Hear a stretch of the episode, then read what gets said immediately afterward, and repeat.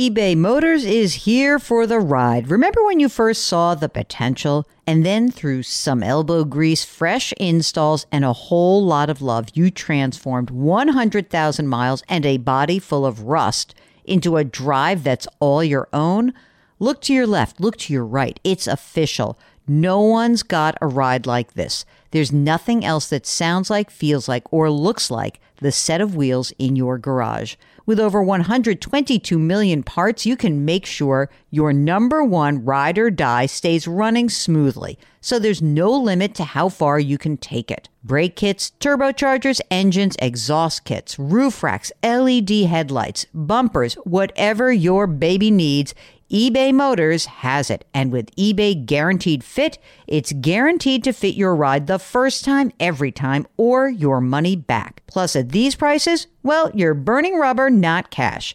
Keep your ride or die alive at ebaymotors.com. Eligible items only, exclusions apply. And now, a word from our sponsors at Betterment. If you're listening to my show, you're looking for tips on how to work smarter, not harder. And let's be real, you're already working hard to earn your money, but how do you make sure that your money is working hard for you? Here's how with a Betterment automated investment and savings app, your money will go to work They've got technology that will provide you with advanced tools and they're built to help maximize your returns, not to mention your time. They have expert built portfolios of low cost exchange traded funds. You know, I love those exchange traded funds. There's automated investing technology, and as part of that, automated rebalancing. Many of you have been asking about rebalancing, and it sort of feels like a hard thing to do on your own. With Betterment, easy peasy. They do it for you. Visit betterment.com to get started. Learn more about high yield cash accounts at betterment.com. Investing involves risk. Performance is not guaranteed. Cash reserve offered through Betterment LLC and Betterment Securities. Betterment is not a bank. Welcome to the Jill on Money podcast. It is Sunday, March 7th. This is the program that attempts to take the mystery out of your financial life. We try to coach you to make better decisions about your money. The only way we can do that is if you send us your questions. And frankly, it's a lot better if you decide that you can send us a question and you get your your gumption up. You you you sort of cross over that fear that you might have of appearing live with us and tell us, "I'll come on the show with you." You can change your name, you can change where you're from. No one's got to know. It's kind of great. So send us an email with your question. Ask Jill at jillonmoney.com. Or if you're on our website, jillonmoney.com, click the contact button. We'll get your note and say, hey, I want to come on the air with you. It'll be great. Mark does everything else. That is what David did. David is on the line from Virginia. Hello, David. How can we help you out? Hi, Jill. Thanks. So I have a question around allocation. Um, I've been putting money away in my 401k and Roth 401k and IRAs for a while now, and I haven't really been paying much attention to it. And logged in early this year and saw I had more money than I thought I would. All right. I love that. What a pleasant surprise. It's like when you stick your hand in your pocket and you're like, oh my God, there's a $20 bill here. I feel so good. I know. Right? Right. And uh, the thing is, I hadn't given much thought to what I was actually investing in. I, I take the traditional advice of using low cost index funds and everything worked great. But now I've got money in all different accounts that seem to be invested in the same kind of index funds. And so I'm wondering if this is something that I need to be uh, changing up to kind of take some money off the table mm. to uh, uh, really kind of diversify even farther into bonds. I, I really have almost no bond investments. And on a more global scale, think about is continuing to invest in the market um, in, in new investments the, the way that I should be looking, or am I really kind of concentrating my risk in, in the market? So, okay, let's let's back up a second. Tell yeah. me a little bit about yourself. How old are you? I'm 34. Married, single? Married. Um, spouse, same age-ish, older, younger? She's 34 as well. Okay. Both of you working right now? Yes. Okay. You have kids? Yep, one son. Okay, how old? 20 months. Oh my God. And yet you sound so chipper, not like you've lost a wink of sleep. it's very it's very impressive.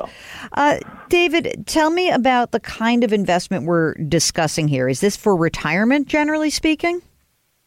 So I have I feel like every account possible. So I've got 401k, uh, Roth IRA, traditional IRA, HSA, 529. I feel like I've got accounts everywhere. Okay. Let's just look at the retirement stuff first because it's almost a little bit easier. Uh, in the retirement accounts, ballpark between you and your wife, about how much in retirement accounts right now?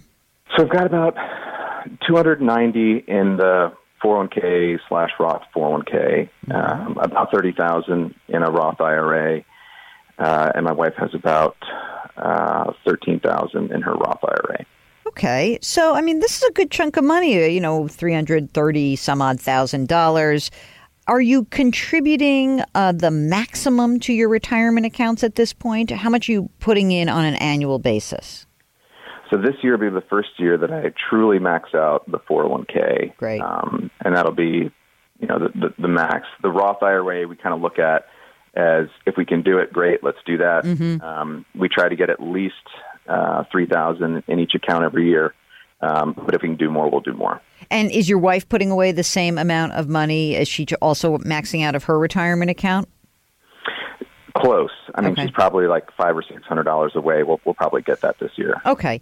Now, have you ever done one of these risk assessment questionnaires? Have you ever kind of gone through the paces where you say, "Hey, let me just really get a sense of how much risk I should be taking"? Because you know, obviously, you're not 22, but you're not 72. So you may you don't need your money hopefully for another 30 or 40 years, but how do you guys feel about risk?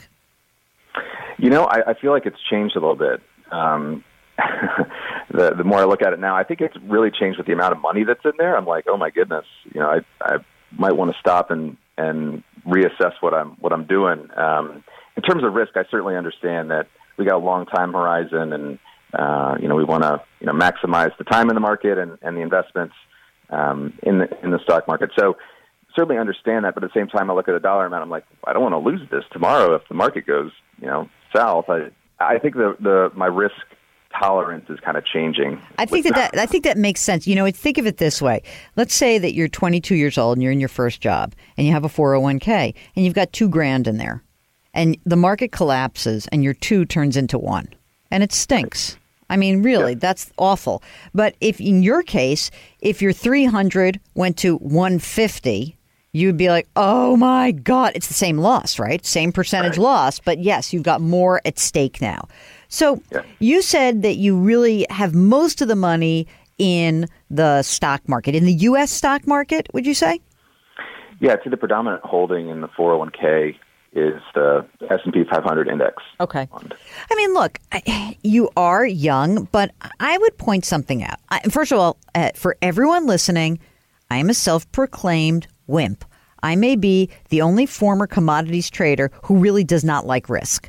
And so, what I have learned in studying how portfolios perform over time is that when you add in an asset class that maybe zigs when your stocks zag, what you essentially are saying is, I would like to sign up for a program where I can mostly do pretty well, almost as well as the overall market if things are going great on the upside.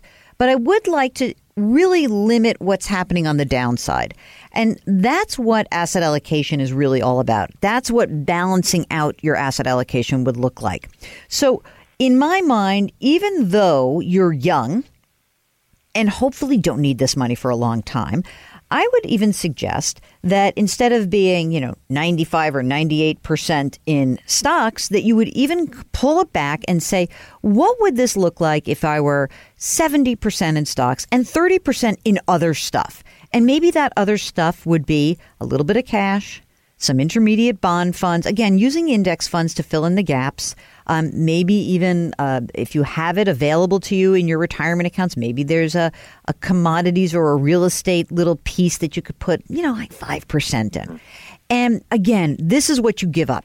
If the stock market goes straight up, you're going to call me back and say, You stink. I could have been up 20%. I'm only up 16%.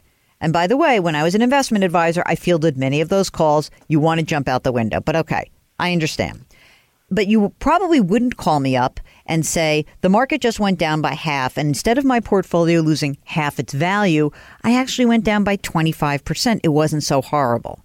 So that's what you're doing. You're limiting your upside a little bit to make the downside more livable. And what I would also say is that when you have a diversified portfolio like that, and you create something called auto rebalancing, which I hope you have in your 401k, which means whatever I put in my allocation, that on some periodic basis, the plan will rebalance the portfolio to keep that allocation in check. If you do that, your bet is I'm still going to be a long term growth investor, but I'm willing to give a little upside up. I'm willing to forego that to limit what my downside damage could be. And I think it also helps you prevent yourself from panicking when bad things happen. Couple of things. So, how would 70 30 sound to you?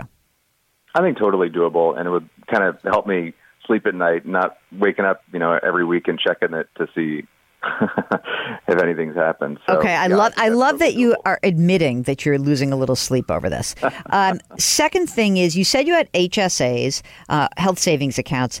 The only thing I would say about that is the sooner you think you needed money, the less risk you could take. So in an HSA, I'm a little bit less risky because, you know, if you blow your knee out next year and you have to spend some money to get surgery, you're going to need the money and you don't want to actually be subject to the high highs and low lows of the market. So that I'd pull back. Are you doing education stuff for our 20 month Einstein in training? We are. We have a, a 529. Okay. Have you just done an age based kind of allocation for that where the plan puts money in place based on the age of the kid? You know, we looked at that, but the fees were kind of high, and, and you know, so we I opted for the my old standby, the the stock fund, um, Vanguard Total Market, and so um, that's what all of that is in today. That's fine for now. As the kid age, you know, gets older, you start pulling the risk back because you might need the money. So that seems fine to me. I think you're on your way. I love the idea of having a more diversified portfolio, but again, you know, you just know you're making the trade in your mind. I'm okay. And and think of it this way. I I gain a little bit of sleep. I lose a little upside potential. That's it. That's the bet you're putting out there. I believe in my heart that that is a bet that most investors should be taking. If you want to be on the program and you want to jump the line, because there are thousands of emails that are sitting in our inbox, we are trying so hard to get to them. Mark loses sleep over this. But if you want to jump the line, tell us you want to come on the air with us, and that will get your question answered. Send us your emails. The address is askjill at jillonmoney.com. And our website is jillonmoney.com. There you can sign up for our free weekly newsletter. You could even buy my book, The Dumb Things Smart People Do With Their Money 13 Ways to Right Your Financial Wrongs. Our music is composed by Joel Goodman. Mark Talercio is the best executive producer in the world. We are distributed by Cadence 13. We want to remind you always to wash your hands, to wear your masks, to maintain your physical distancing, and put your hands metaphorically on someone's back. It will make them feel better. It will make you feel better. Thanks for listening. We'll talk to you tomorrow.